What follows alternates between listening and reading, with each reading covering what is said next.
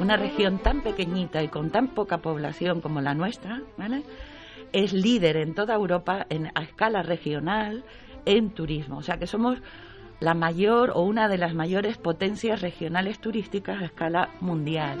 En Radio 5 y Radio Exterior de España, Doble Hélice 3.0. Todo lo que siempre has querido saber sobre la ciencia más cercana. Doble Hélice 3.0. Con Juanjo Martín.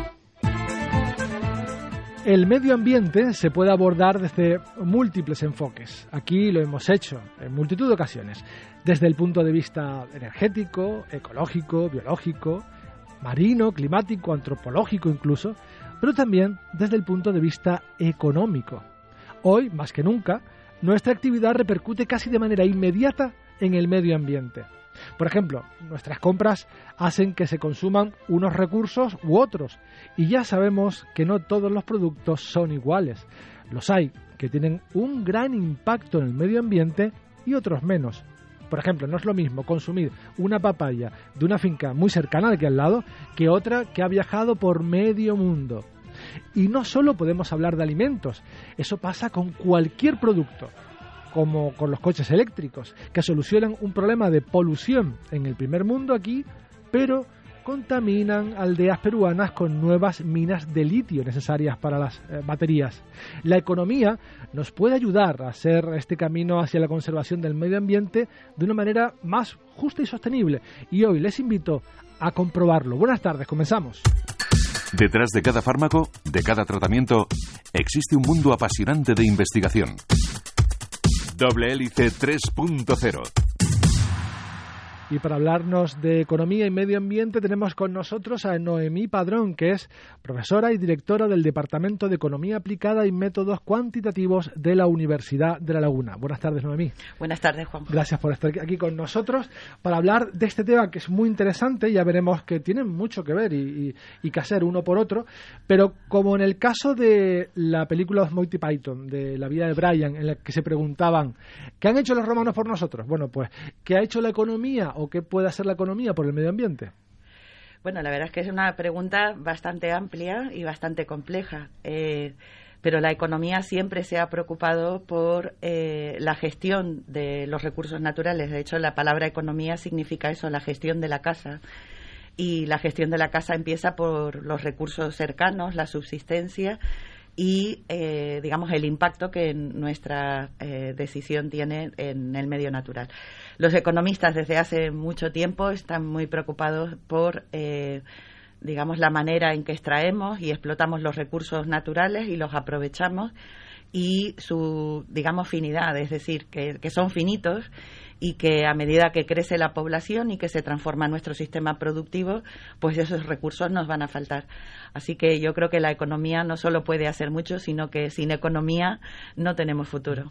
Tenemos quizás una visión muy monetaria de la economía y pensar en que la economía pueda ayudar al medio ambiente puede ser incluso una eh, idea que pueda chocar en el cerebro de muchos oyentes, ¿no? Em, sin embargo, la economía lo es todo. Hace unas semanas aquí comprobamos que la economía inventó la escritura, ¿no? Por ejemplo. Em, la, economía, ¿de qué manera quizás más concreta puede ayudar a temas medioambientales que estamos estar sufriendo en estos momentos? Vale. La, economía eh, es verdad que empezó, eh, podríamos decir, con los sistemas contables en Egipto y en ese entorno, pero la economía hoy en día se debe entender como una ciencia social que analiza eh, y, trata de mejorar la toma de decisiones de los agentes económicos en general, de los consumidores y de las empresas. ¿Cómo puede ayudar la economía? Pues sobre todo haciendo que la transición hacia un modelo, digamos, social y productivo mucho más verde y mucho más ecológico o con menor impacto medioambiental pues no solo nos cueste menos, es decir, que tengamos que hacer menos renuncias para alcanzar ese modelo de sociedad que queremos, sino que además en ese proceso de transición no pierdan algunos, sino podamos de alguna forma eh, transitar todos hacia, hacia ese futuro. O sea, que se puede ocupar no solo de la eficiencia con la que lo hacemos, y por lo tanto no desperdiciar recursos en el proceso, sino también con la redistribución que se produce en esa transición. El capitalismo puede ayudar también en esta transición porque eh, oferta y demanda. Y algunos autores defienden que el capitalismo se adapta a todo. ¿Qué queremos? ¿Bolsas de papel? Yo te las vendo. ¿Qué quieres? ¿Coches de, de eléctricos? Yo te los vendo. O sea, mientras haya algo que vender, esto puede funcionar. ¿O no? Va más allá. Bueno, yo creo que es muy difícil entender hoy la economía sin el capitalismo o sin la propiedad privada, al fin y al cabo, de los recursos.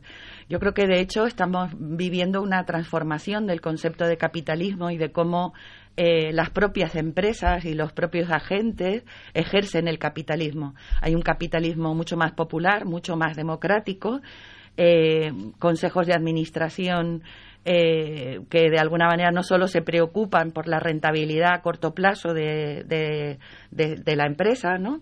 sino que eh, están teniendo en cuenta el más largo plazo y las generaciones futuras. Yo no creo que el capitalismo sea una traba, al contrario, pienso que eh, por supuesto, mm, tiene sus peligros, ¿no? sobre todo por la globalización y el tamaño de las empresas que estamos teniendo en estos momentos, pero lo veo como una herramienta, digamos, la propiedad es lo que hace que cuidemos los recursos y que queramos, digamos, disponer de ellos hacia el futuro. La propiedad de mi casa es la que me, me obliga de alguna manera a, mm, digamos, eh, eh, no solo pagar los costes de esa propiedad para poder mantenerla, sino también tratar de que mis hijos o de que las generaciones futuras se beneficien de ella conservándolo. Eso es lo que hace la propiedad privada. Parece que vivimos en una sociedad donde tenemos que desvestir a unos para vestir a otros. Por ejemplo, en este primer mundo, como decía al comienzo, hemos decidido que no queremos contaminar y, vamos, y queremos fabricar coches eléctricos, sin embargo, para ello tenemos que contaminar otros lugares donde extraer ese litio para las baterías. ¿Se puede hacer de otra manera? ¿Podemos?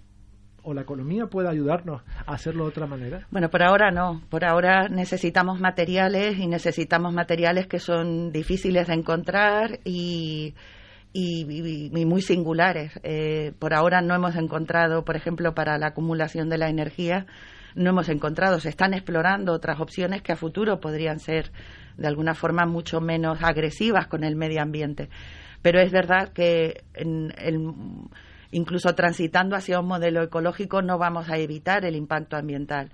Pero yo no creo que todo sea negativo en ese proceso. Es verdad que esas minas eh, bueno, son peligrosas por la, eh, sobre todo por la contaminación de las aguas y del suelo, pero podemos presionar para que se haga de una manera, de alguna forma menos eh, impactante para el medio y sobre todo que la renta vaya a las personas a las que realmente, eh, pero se están haciendo, se están dando pasos en esa dirección.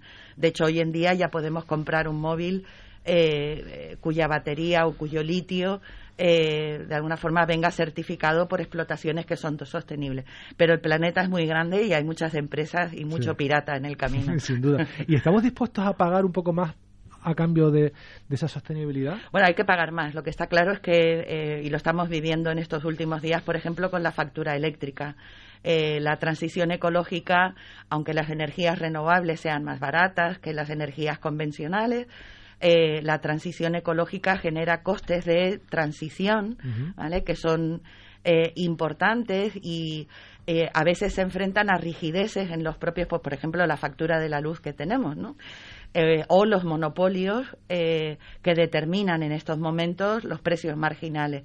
Es decir, la transición hacia un modelo más ecológico puede ser más barato, pero eh, de alguna forma por el camino hay que ir reformando las instituciones y digamos las, hay que tomar otro tipo de decisiones que ah, digamos permitan esa bajada de precios. Pero la sostenibilidad no es barata eso lo tengo claro. Hablando de, energía coches eléctricos y demanda eléctrica crees que, que hay potencia eléctrica para tanto coche eléctrico o sea realmente nos hemos preocupado mucho de la fabricación y de que podamos acceder a ellos y de la concienciación. Pero hay energía eh, para suministrar en no sé en 5 o 10 años a cambiar todos los coches por coches eléctricos? Bueno, en eso estamos trabajando, digamos, los equipos económicos también. Tenemos que ver efectivamente eh, cuál es el modelo de transición. Eh, por ejemplo, en, el, en la movilidad, ¿no? si es el coche individual o son coches colectivos también. Y, pero hay que pensar también que el coche es una batería. O sea, el coche no es solo un consumidor de energía eléctrica, si no es una batería. Entonces, dado que la curva de demanda de energía no es plana, es decir, no demandamos las 24 horas del día la misma cantidad de kilovatios, sino que es una curva que tiene picos y valles, pues es posible utilizar los coches para aplanar esa curva. Es decir, que el coche cumple no solo una función, el coche eléctrico cumpliría no solo una función de eh, reducir el impacto eh, sobre el medio ambiente con respecto a los combustibles fósiles, sino también un sistema de acumulación de energía para el resto de actividades que hacemos diariamente. Todo esto está enfocado eh, en el gran objetivo de paliar los efectos del cambio climático, calentamiento global. Cambio climático que en ocasiones se utiliza ese, ese aspecto, ese término con mucha ligereza. Eh, ¿Crees que el cambio climático en sí es un producto ya, como puede ser ese producto natural o artesano que vemos en algunos alimentos? Bueno, a veces lo parece, sobre todo porque en nuestra economía eh, eh, cualquier elemento, digamos, con cierto atractivo como cambio climático, sostenibilidad, enseguida lo capturan, ¿no? O se apropian, pues, tanto los sistemas políticos como las empresas o como algunos grupos, ¿no? Y enseguida, como ocurre con el feminismo, ocurre con cualquier eh, casi etiqueta en nuestra sociedad, ¿no? Y parece que se apropian de él y además que lo pervierten en cierto modo. Pero no, el cambio climático va mucho más allá de una etiqueta, es la gran, eh, digamos, el gran problema de la humanidad en estos momentos y haríamos bien en eh, no solo digamos mm, luchar contra ese descrédito ¿no? que puede tener el término sino eh, entre todos pensar que realmente las consecuencias que puede tener en el futuro y está teniendo ya a corto plazo eh, son muy relevantes para mm. la vida de las personas. Y una de esas soluciones que se planteó hace tiempo eh, son los derechos de emisión. Es, eh, bueno, como yo emito más de lo que me exigen, pago dinero a alguien que no lo hace para compensar un poco, ¿no? Em, esto no sé si es, es una solución viable o, o solo beneficia a los que lo pueden pagar. Eh, mira, esto de los derechos de emisión, yo hice mi tesis eh, sobre el tema cuando estaba en la Universidad de Madison, en Wisconsin, y en realidad nadie conocía, o sea, no se había barajado este tema de los derechos de contaminación. Y eh, resulta que habían dos papeleras, dos empresas papeleras en el lago cerca de Madison, y, entonces estas papeleras emitían eh, unos efluentes contaminantes en el lago eh, y entonces se les puso un estándar. Es decir, no se puede emitir entre las dos para no contaminar el, el lago, no podéis emitir más de tanto. Y lo que hicieron las empresas fue repartirse la cuota, pero no igualitariamente. Una tenía una tecnología más antigua y le costaba más eh, reducir esa contaminación y la otra era una tecnología muy nueva y le costaba menos. Entonces lo que hicieron fue que una empresa compensaba a la otra, ¿vale? Por, digamos, reducir más los efluentes que la primera. Es decir, en realidad esto es una cuestión de fontanería.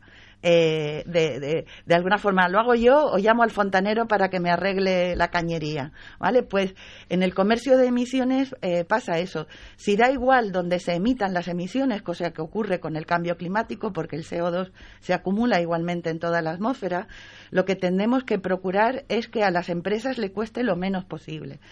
Y eh, hay dos herramientas para hacerlo, eh, económicas. Una es vía impuestos, es decir, pones un impuesto por cada tonelada de CO2 que emitan las empresas y un resultado equivalente se obtiene con los derechos de emisión. Yo reparto derechos en función de lo que quiero limitar y luego que se peguen entre ellas, o mejor dicho, que se paguen entre ellas para ver quién lo hace de manera más eficiente. Y esto estimula a las empresas que lo, a hacerlo Absolutamente. bien. ¿Hay resultados ya o, se, está atisbando algún resultado de estos años que llevamos con los derechos de emisiones? Bueno, el mercado de emisiones más importante que existe ahora es el de la Unión Europea. Eh, empezó a funcionar en el año 2007 eh, bueno, 2005-2007 hubo un periodo, efectivamente el precio del CO2 ha estado muy bajo, el precio del derecho de CO2 ha estado muy bajo porque los países no estaban cumpliendo con, digamos, no estaban limitando correctamente las emisiones. Ahora el derecho de CO2 está aproximadamente a 50 euros la tonelada.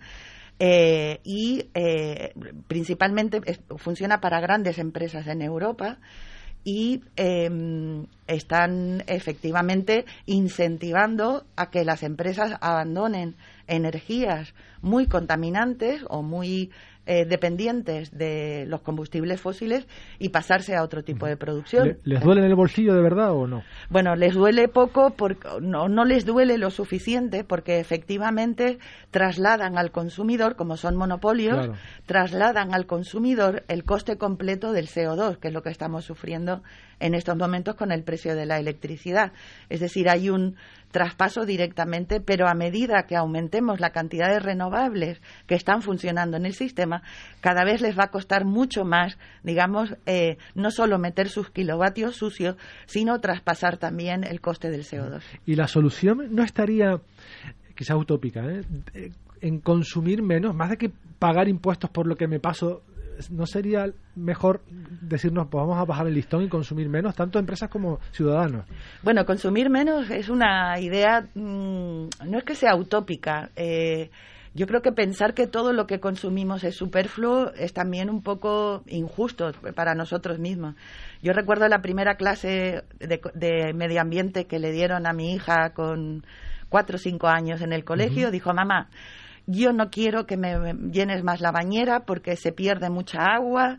Y claro, yo llegaba de trabajar a las 8 de la noche y lo primero que hacía era llenarle la bañera a mi hija y tenerla más o menos una hora, Juanjo, no te, eh, en el agua porque la relajaba, porque efectivamente era un momento eh, en el que la podías tener quieta en un sitio. Y el, beneficio que yo le daba a esa hora de bañera eh, con mi hija para peinarla que tenía, o sea, era eh, realmente espectacular. Entonces, yo creo que debemos de adaptar el consumo eh, al beneficio que obtenemos. Tenemos que observar más si realmente necesitamos esas cosas o esos servicios o esos productos o realmente no los necesitamos o podemos sustituirlos por otros que tengan un menor impacto. Mm. Es decir, consumir menos, no consumir de manera responsable. Bueno, hemos ya sobrepasado incluso nuestro Ecuador, que nos indica que tenemos que dar paso a nuestro reportaje en el que les hablamos de investigaciones interesantes, en mi opinión, eso es verdad, que se hayan publicado esta semana. Y eh, esta semana creo que mm, hemos acertado con el tema porque vamos a hablarles de un animal microscópico, eso sí, que ha vuelto a la vida después de estar más de 20.000 años congelado. Según la evidencia científica existente hasta la fecha, los rotíferos deloideos, unos animales multicelulares de tamaño microscópico, eran capaces de vivir hasta 10 años cuando se congelaban. También se conocía que su resistencia les faculta para sobrevivir a la falta de oxígeno. Ahora, gracias al trabajo de un equipo de científicos internacionales, se ha demostrado que estos seres son capaces de persistir al congelamiento durante al menos 24.000 años en el permafrost siberiano. Para llegar a esta conclusión, los investigadores obtuvieron una muestra de permafrost de una plataforma de perforación en varias ubicaciones remotas del Ártico. Después de aislar los rotíferos, dataron con radiocarbono su antigüedad. Al descongelarlos en laboratorio, el animal pudo revivir y reproducirse con normalidad. Según los resultados obtenidos, estos seres son capaces de resistir la formación de cristales de hielo que se producen cuando la congelación es lenta. Además, los datos sugieren que poseen algún tipo de mecanismo que protege sus células y órganos a temperaturas extremadamente bajas. La conclusión es que este organismo multicelular puede congelarse y almacenarse como tal durante miles de años y luego volver a la vida, un sueño de muchos escritores de ficción. Hasta la fecha, la capacidad de regenerarse tras el paso de miles de años solo se había observado en musgos, algunas plantas y también en un gusano microscópico de 30.000 años. De esta forma, el equipo agrega rotíferos a la lista, ya que pueden permanecer en un estado de animación suspendida debajo del paisaje helado, aparentemente de forma indefinida. Sobre esta posibilidad para seres más complejos, los científicos todavía no tienen claro qué se necesita para sobrevivir en el hielo y si habría mucha diferencia entre conservar el cuerpo unos pocos años o durante miles. Aún así, su intención consiste en continuar con el estudio de muestras del Ártico en busca de otros organismos capaces de permanecer congelados mucho tiempo. En última instancia, quieren aprender más sobre los mecanismos biológicos que permiten que estos seres sobrevivan. La esperanza, explican, es que los conocimientos de estos pequeños animales ofrezcan pistas sobre cómo conservar mejor las células, tejidos y órganos de otros animales, incluidos los humanos.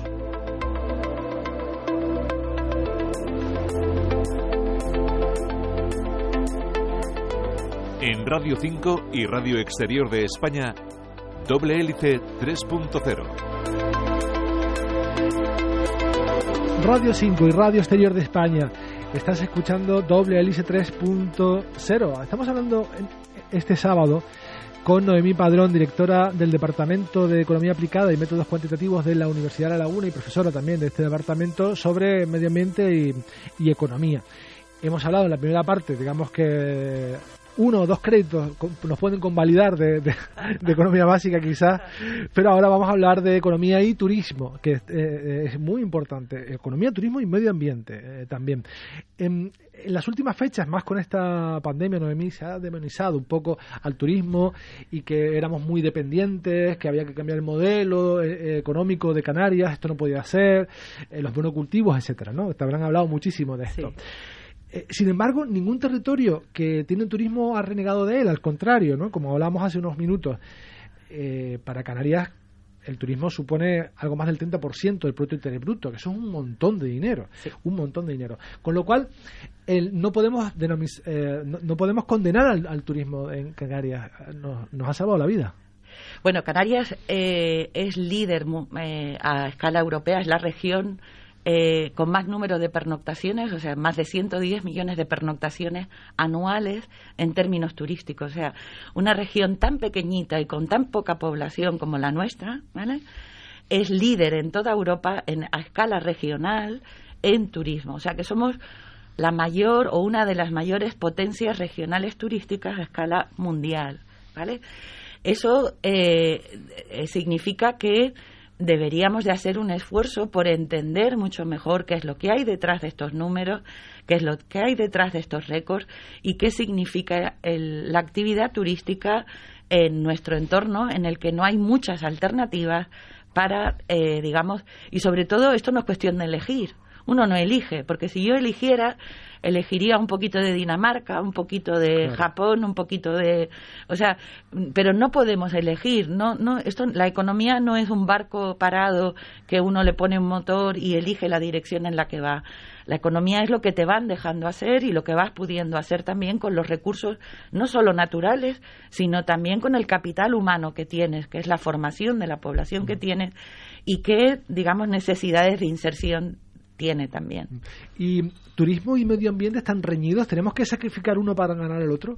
Están absolutamente relacionados. El turismo eh, nace de los recursos, de, digamos, naturales, o por, por, lo menos la visión del turismo, quitando un poco el turismo más urbano que, uh -huh. que, se ha desarrollado en los últimos tiempos, el turismo tiene que ver con la exploración de la naturaleza, con la exploración de otras culturas, y por eso eh, su base, de alguna forma, eh, son los recursos propios que tiene la región o la sociedad, digamos, que acoge la actividad turística. Y por lo tanto es el primero que tendría que estar mirando por la sostenibilidad, es decir, mirando a largo plazo cómo, de alguna forma, como dicen algunos, como no, mata la gallina de los huevos de oro. Claro. Es decir, si tú tienes unos recursos que te permiten generar renta turística, tendrás que conservar esos recursos hacia el futuro para poder, de alguna forma, eh, seguir realizando esa actividad, obteniendo renta y empleo hasta el cero absoluto que hemos tenido con la pandemia, venimos de unos años en los que se batían récord de llegada y cada año, con muchos aplausos, se anunciaba en prensa nuevos récord de alojamientos, nuevos récord y récord, récord, récord. ¿no? La, la, gráfica siempre hacia arriba. ¿Esto es sostenible? ¿Podemos mmm, cada año eh, introducir en Canarias millones y millones de turistas sin límite? Bueno, yo eh, poner el foco en el límite del número de turistas eh, digamos que hay como una cierta descompensación. Yo no sé por qué le han dado tanta importancia a los récords, a los récords. Los récords han sido buenos, han traído mucho dinero, sobre todo en una época que venimos de una crisis económica del año 2008, la crisis económica y financiera, en la que el turismo nos ha sacado, eh, no solo a Canarias, sino también al resto de España, de una crisis económica muy profunda en el que han cerrado muchísimas empresas. Entonces, eh, ese, digamos, ese batir récord de los últimos años eh, es una respuesta positiva y un, digamos, una perspectiva muy buena para Canarias en términos de futuro. El turismo se va a seguir realizando y va a seguir creciendo. Lo que tenemos que mirar es realmente qué está ocurriendo en el destino. No me importa tanto el impacto de un turista. Lo que está ocurriendo eh, está ocurriendo a escala de destino, a escala insular. Eh, por poner un ejemplo eh, muy ilustrativo, se pierde el agua en las redes de distribución desde que la extraemos de los acuíferos hasta que llegan a las, digamos, tuberías de los hoteles o de las casas.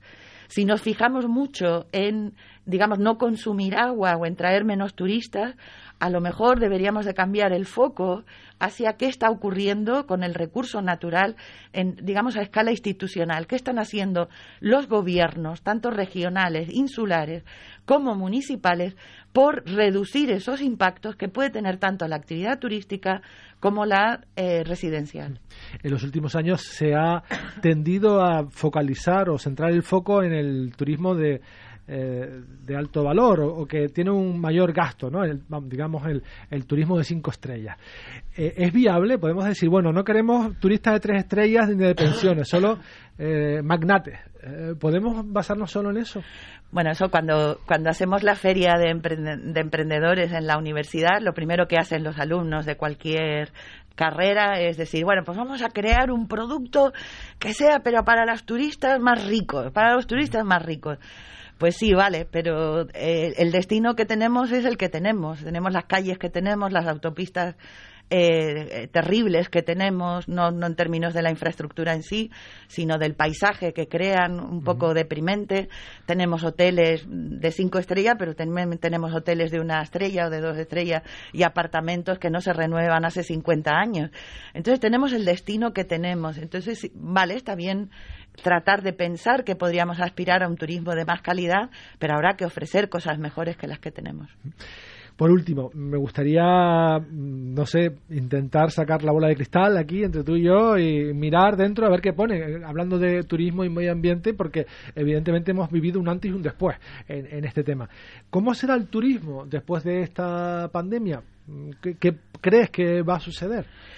Pues yo creo que va a ser exactamente igual. Eh, que el turismo que hemos visto. A ver si lo explico, ¿no? O sea, por supuesto vamos a pasar un proceso de transición en el que van a cerrar muchas empresas y en el que eh, se va a perder mucha renta por el camino. Eh, efectivamente va a haber una limpia o una reducción de la oferta y de la demanda en el futuro y podría ser que efectivamente eso contribuya a mm, bueno pues a que algunas infraestructuras turísticas pues mejoren o que desaparezcan eh, mm, podríamos pensar en un turismo, pues muchos de marketing hablan de experiencial, relacionado con el bienestar, pues es verdad, pero eh, el turismo va a ser lo mismo, coger un avión o un coche, moverte, trasladarte físicamente hacia otro sitio y experimentar otra cultura y otro medio natural. Es momento de repensarse de repensar nuestro modelo turístico porque sí que eh, se han oído voces en pro de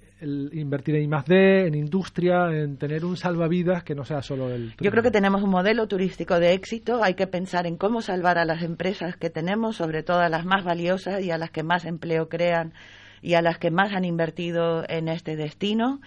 Eh, y que el modelo lo vamos a ir construyendo entre todos. La tecnología nos va a ayudar mucho a mejorar la gestión de los destinos y a reducir los impactos. Eh, y, luego, eh, si somos mejor sociedad en el futuro, desde luego vamos a tener un turismo también mejor. Pues Noemí Padrón, directora del Departamento de Economía Aplicada y Métodos Cuantitativos de la Universidad de Laguna, muchísimas gracias por haber estado con nosotros. Ha sido un placer. Un placer para mí y un honor estar en tu programa, Juan. Gracias, gracias.